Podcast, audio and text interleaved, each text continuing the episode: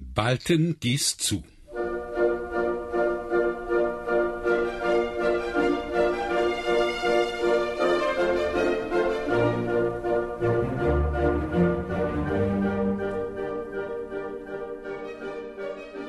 Vor vielen Jahren lebten in einem finsteren Wald in einer kleinen Hütte zwei Brüder.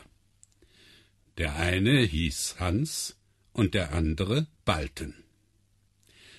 Eines Tages stand Hans am Fenster und band aus Riemen eine Peitsche.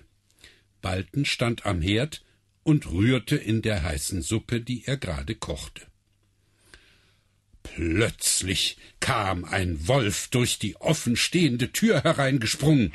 Er stürzte sich auf Hans, der vergeblich versuchte, das wilde Tier mit der Peitsche abzuwehren. In seiner Not rief er: »Balten, gieß zu! Balten, gieß zu!« Blitzschnell riss Balten den Topf, in dem die Suppe dampfte, vom Herd und goss dem Wolf den ganzen Inhalt über den Rücken.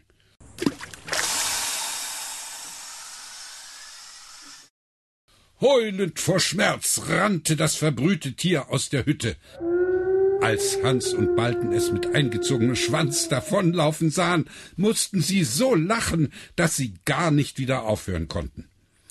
Darüber geriet der Wolf in Wut. Er blieb stehen, drehte sich noch einmal um und rief mit Menschenstimme: »Wartet nur, ihr beiden, jetzt lacht ihr noch über mich, aber bald wird euch das Lachen vergehen. Wer von euch mir als Erster unter die Augen kommt, der soll es mir büßen.« Damit verschwand er im dichten Gebüsch.